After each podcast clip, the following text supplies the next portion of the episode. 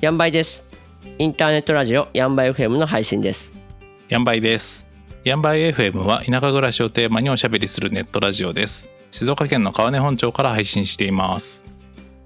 地元に U ターンしてきたリュウタと川根に移住して田舎暮らし6年目の良太郎でお送りします。はい、はい始まりましおた。願いします。はいはい、今日は気になるトピックのコーナーです。はい田舎暮らしに関するニュースやネタをいくつか探してきましたんで、紹介していきましょう。お願いします。はい。で、今日ご紹介するのは、えーこれですね。ニュースサイトはピー、ピーチーかなピーチ。うん。っていうところになってました。はいタイトルがですはいね、40代お一人様田舎暮らし始めました。古民家暮らしで欲しいもの、第1位は意外なアイテムにっていう記事ですね。おおアイテム関係ですね。 1月15日の公開ですね、この記事ね。はいでですね、ちょっと読みますと、うーんと、これ本人が書いた記事なんですけど、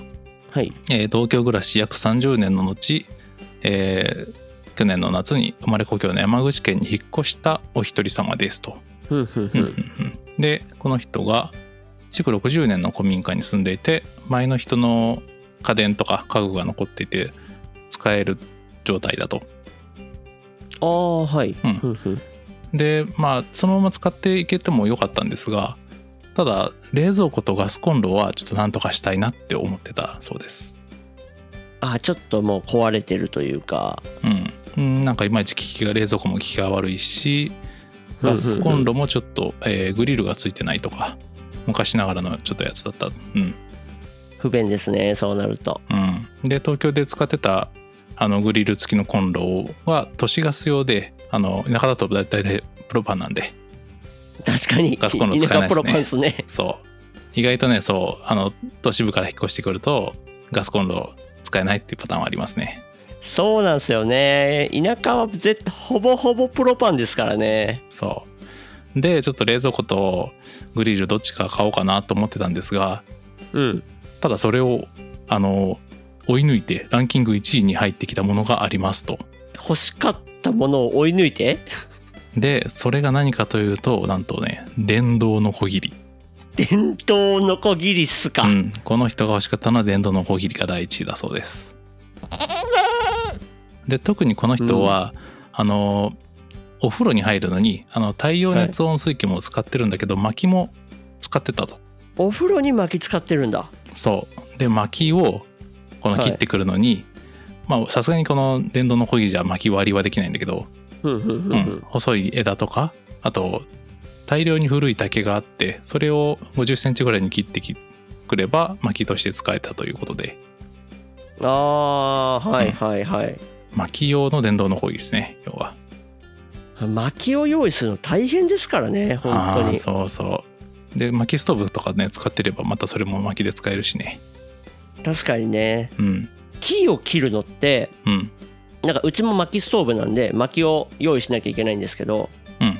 まあね木を切るのってほんと力いるし大変なんですよ重労働だっていうねあれねすごいですなんかなんだろう3 0ンチぐらいの例えば丸太をうんノコギリで切るってなったらうん僕やってもかなり1個一個やるだけですごい疲れちゃうんでうんうんうんうん女性の人がそれを普通のノコギリで切るってなったら相当大変だと思うんですよね、 一日仕事だねこれねうん いや一日仕事だし確実に筋肉痛ですよ慣れてないと でこの人何をどのタイプのノコギリを買ったかっていうとはいあの充電式のマキタの電動ノコギリお値段約3万5000円とまあまあしますねうん、まあまあがそう狙ってたガスコンロと同じぐらいの金額だったそうですね。結構いいやつというか高いやつを買ったんですねねいいやつですね。まあ、確かに充電式なら持ち運べるし、うんちょっとね、あの薪が薪拾いに本当に行ってちょっと削切って回収してくるっていうのもできるね。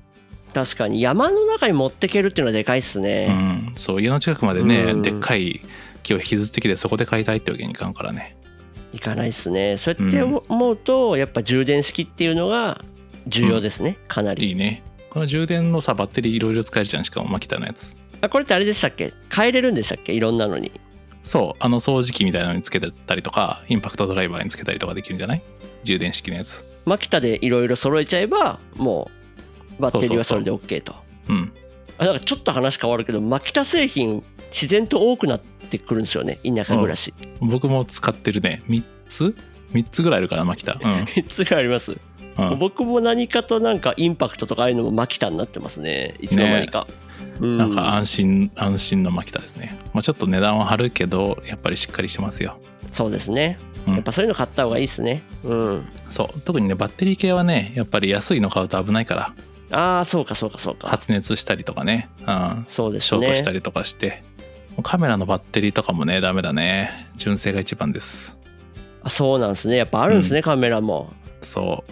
うバッテリーはね本当にいいやつがいいと思いますよでこの方のベスト1位が電動のこぎりでしたが我々の田舎暮らしの役立つ道具一個ずつ紹介しようかなと思うんですけど、そうですねしたいですねちょっと、うん、でこれちょっとねあのまた時間を置いてランキングみたいにして5個ずつ紹介、ランベスト5みたいな感じで5個ずつ紹介してもいいかなと思うんだけど今日はとりあえず1個ねなんかそうですねなんかパッと今思いつくやつをそううんはい一番パッと出るやつが一番使ってるやつだなと思うからねでこの方の場合3万5千円だとはだったんでまあこれぐらいこれ以下の以下の金額でちょっと出そうかなそうですねあんまね、まあ、高いってなったらいろいろあるんでね逆にねえもう絶対車だからさ、そうした ら認めつけないなら絶対車なんでもう田舎暮らし最強グッグッズっていうかもうグッズ超えてるけど息を、ね うん、まあなんでこれぐらいの金額で何かそうですね便利グッズを紹介していこうかなと思います。えっとですね僕が、えー田舎暮らしで便利なグッズはヘッドライトですねなるほどね。はい、はいヘッドライトと、まあ、ヘッドライトと懐中電灯僕はあのどっちも常に持ってますね、まあその照照明じゃないけどその持って歩けるそう照明ですね。持って歩ける照明やっぱね田あー舎はね暗いんですよいろんなとこがいるよ。うん。なんでヘッドライトでやっぱ夜は常に動いてうんで、手が手が空くんでほんと作業もできるしうん、そうだね。かなり使ってますね結構明るいの、りゅうたくんが使ってるのは。僕のはあのーなんだろう1000ルーメンなん1000ルーメでンかなり明るいですであなるほどしかも今あの充電も USB なんであ。ああ、そういうタイプか。もうね、簡単に電池変えるわけじゃないからなるほどな空るいほたど。時に繋いどけば勝手に充電されてしかもどうだろうな本当にかなり使ってるけど1週間に1回ぐらいの充電なんであ本当にそんなもんなんだ。持ちますねまあ僕の場合二刀流なんですよ広範囲を照らせる懐中電灯うん。で済ませちゃう時もあるしヘッドライトの時もあるんでうん。充電のなんていうか電気量は分散してると思うんですけど使ってる比率はなるほどなるほど。例えば雪を見に行く時とかは懐中電灯つけ買っててる雪のね。うん。はい行くんで夜も結構頻繁に見に行くので行ける時は、その時はね毎回使っていくのでそれでも全然週に1回ぐらいの充電で済んじゃうぐらいの懐中電灯ですねなるほどね。それいくらぐらいのやつを買ったのえっとですねヘッドライトは多分3000円ぐらいですね、 ?3000 円。うん。はいで懐中電灯は、えー2000円ぐらいまあ、ちょっといいやつだよね。うん。そうちょっといいやつなんですけど、うん逆になんかほんと1,000円とかで売ってるやつよりうん。ちょこっと出したら割ともう高性能のやつが買えちゃう、明るいやつね。まあねこれ結構僕かいあのあヘッドライト気に入ってて、使う。使う後ろ。に赤いランプもつけれるんですよ同時にああ、はいはいはいはい。うんうんうんうん。車のハザードみたいなやつでしょあそうですそうですそうです居場所がわかるっていうか自転車乗る人とかいいんじゃないか確かにうん。最高っすねこれ本当かなりいいっすね、釣りの時もかなり使ってたんでああ、使えそそうなんですよ、うんいやかヘッドライトはね僕田舎暮らしはかなりう。うん。必要かなって思いますまあ皆さんはにご紹介できると思うんでね、概要欄そうとっすか、ねあのほ公式サイトの方かな、うん、に貼っときます。じゃあ良太郎さんの方をお願いしますじゃあ僕の持っててよかった田舎暮らし便利グッズは野鳥の会の長靴です。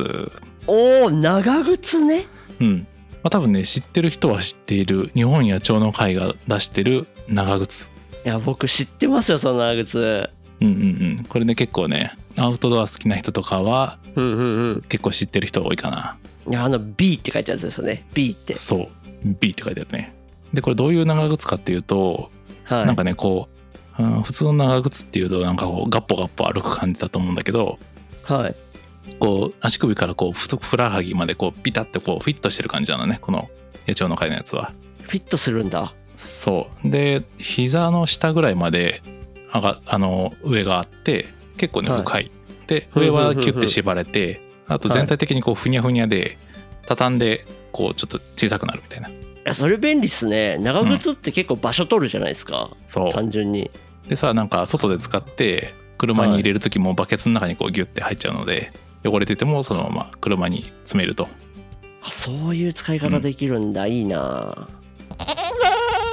これ、まあ、あのもちろんそういう雨でもいいし、まあちょはい結構ねあの深い川でもちょっと膝ねふくらはぎぐらいの高さの川なら入れるしほうほうほうほうほであとね前ね僕田んぼで米作りをしてた時にうはい田植えに使いました田植えで使えるんすかそう普通のさあのガポガポする長靴ってさあの、は田んぼの泥に入ると長靴だけこう残って足が抜けちゃうんだけどいいやあるあるですよねねなんかよく見る光景っていうかそうそうそうそううんうんうん田んぼに入る時そういうタグツみたいな田んぼ専用の長靴とかを使うんだけど、はいそうんれうんうにん似ててこの足首からこう太もも太ももじゃないやふくらはぎがこうはいぴったりしてるので、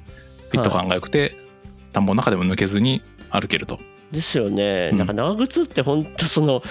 ガッポガッポしちゃうのが本当にネックだなって思ってたそうので、歩き回るとそれがないねのいいなうんえそれはあれですか普通にネットで買えるんですかネットで買えますねえっ、と野鳥の会のオンラインショップからも買えるし楽天とか今アマゾンでも出てるかなあそうなんだ、うんあじゃあもう結構ネットで調べればすぐ買えちゃうとそうそうそうで金額もねまあなんか変わった色のやつとかは高いんだけど普通のベーシックなラインナップだと5000円前後おーまあちょっといい金額するけど全然元取れるいいっすよね全然その価値あるかなって感じですねありますねな長靴って何かと履きますよ ね履くのよこれがうんまあちょっとしたね畑仕事とか野良仕事、はいうんで草刈りとかなんかね地域の草刈りみたいな時時にも履いてくし、履きますうね、んでまあちょっと雨だけど出なきゃいけない時とかも履くし確かにいやいいんですよ、いや長靴はかなり使いますわ、うん、おすすめです結構使っててはい結構激しく茶畑の中とか入ったりとかしてさ激しく使ってるけどまだねあの穴は開いてないですねああ穴開かないんだなんかフィットするってことはやっぱそれなりにちょっと柔らかい素材ってことですよねあそうそうそうそう長靴自体がうんなんかそうなると耐久性とかちょっとどうなのかなって思うけど、割と大丈夫ってことですよねそうだね川根に来る前か直後に買ったやつだからもう56年使ってるはずなんだけどまだいけますねただこのあのなんていうの上のところをね口をし、はい絞るゴムがちょっとビヨンビヨンになってきててだんだん締まりが悪く悪くなってくるからさすがにそこはね、うんちょっとあれなんですねそ消耗品ですもんねうその辺がね結構ボロボロになってきたんで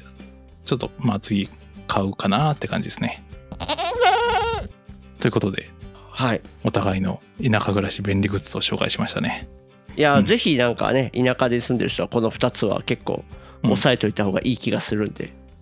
あとなんか皆さんのベースなんかこうおすすめがあれば教えてほしいあー知りたいっすねうん、お便りフォームか確かにら送ってくださいね。ぜひお便りお待ちしてますはい。こんな感じでヤンバイ FM はヤギとか地域おこし協力隊とか移住とか田舎暮らしをテーマにおしゃべりしていきます。公式サイトに音声や動画の配信先とか SNS とかの情報をまとめてありますポッドキャストが便利なのでぜひフォローしてくださいお便りもお待ちしてますほいじゃあほいじゃあねねー